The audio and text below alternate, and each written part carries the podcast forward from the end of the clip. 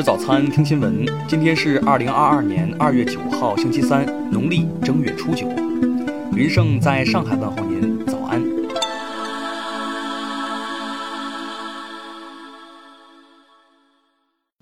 首先来关注头条消息。当地时间六号，法国巴黎一男子报警说，看到有人在一个地铁站台阶上放了一个盒子，盒子上面写有“病毒”字样。当地警方和消防队接到报案后赶到现场，发现盒子里大约有十到十五个试管，装有红色液体。警方疏散乘客并关闭了该地铁站。当晚，实验室给出分析结果，试管中的液体为新冠病毒检测试剂。目前还没有找到病毒盒子的投放者，也不清楚此人是出于何目的将试管遗弃在地铁站内。听新闻早餐知天下大事，下面来关注国内新闻。国家卫健委昨天通报，七号新增本土确诊六十五例，其中六十四例在广西百色。昨天，国务院联防联控机制召开新闻发布会，介绍已有近四点六亿人完成加强免疫接种。老年人群，特别是八十岁以上的老人，接种率偏低。广西百色靖西市通告，全程路口交通信号灯已调成红灯，除持特定通行证外，所有自驾车辆出行的一律视为闯红灯。深圳市昨天发布，全市中小学学生返校时间推迟至二月二十一号，学生返校前需落实十四天自我健康监测。并持四十八小时内核酸检测阴性证明返校。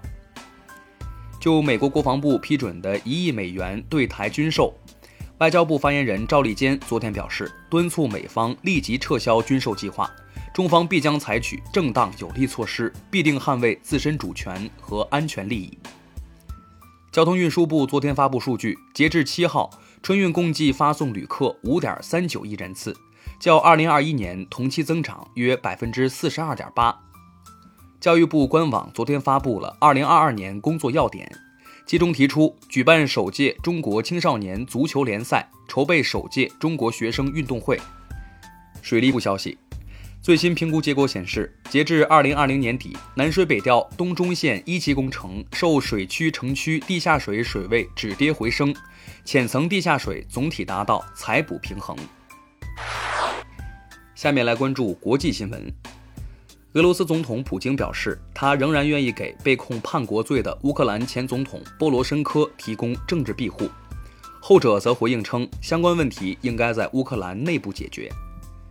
七号，普京与法国总统马克龙举行会晤，磋商乌克兰局势等议题。普京警告称，如果乌克兰加入北约，欧洲国家将不可避免地被卷入同俄罗斯的军事冲突中。而冲突没有赢家。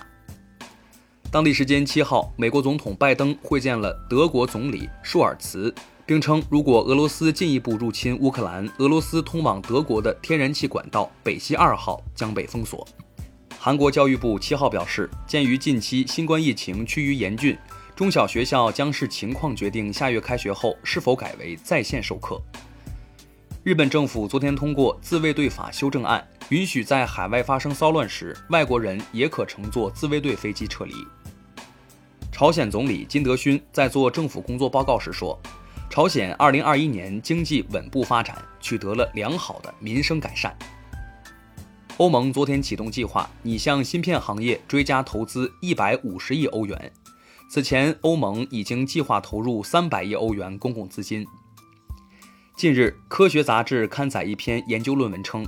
在荷兰当地发现一种毒力更强、更具传染性的艾滋病病毒变异株，该变体的病毒载量是普通 HIV 的3.5至5.5倍，能使感染者在确诊后以两倍的速度发展为艾滋病。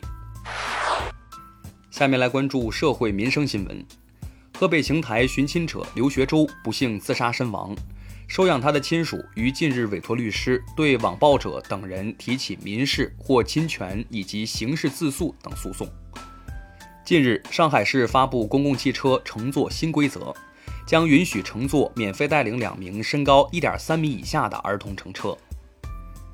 冬奥会吉祥物冰墩墩受到热捧，北京警方日前查获三名违法行为人，在指定销售网点等地高价倒卖，非法牟利。均已作出行政处罚。七号，陕西李阿姨一家驾车返回工作地宁波时爆胎翻车，车上五人，四人系着安全带，仅轻微皮肤擦伤。坐在后排中间没系安全带的李阿姨不幸腰椎骨折，需接受手术治疗。为了看阔桑山的美丽雪景，浙江台州两拨年轻人夜晚驱车前往，不料因路面结冰被困，所幸经交警和民间救援队连夜救援，被困七人均已安全下山。最后来关注文化体育新闻，在冬奥会短道速滑男子一千米比赛中，韩国的选手黄大宪和匈牙利选手刘少林都犯规被取消资格。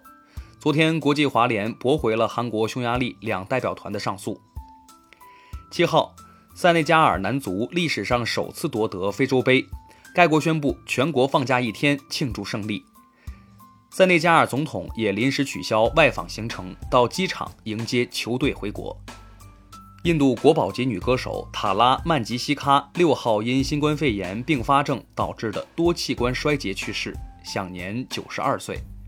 当日，印度宣布为这名被称为“宝莱坞夜莺”的歌手举行国葬，以及为期两天的哀悼活动，并停止一切官方娱乐活动。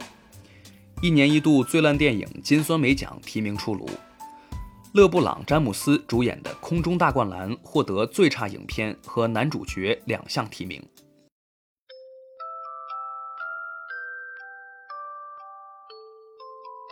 以上就是今天新闻早餐的全部内容，我们明天不见不散。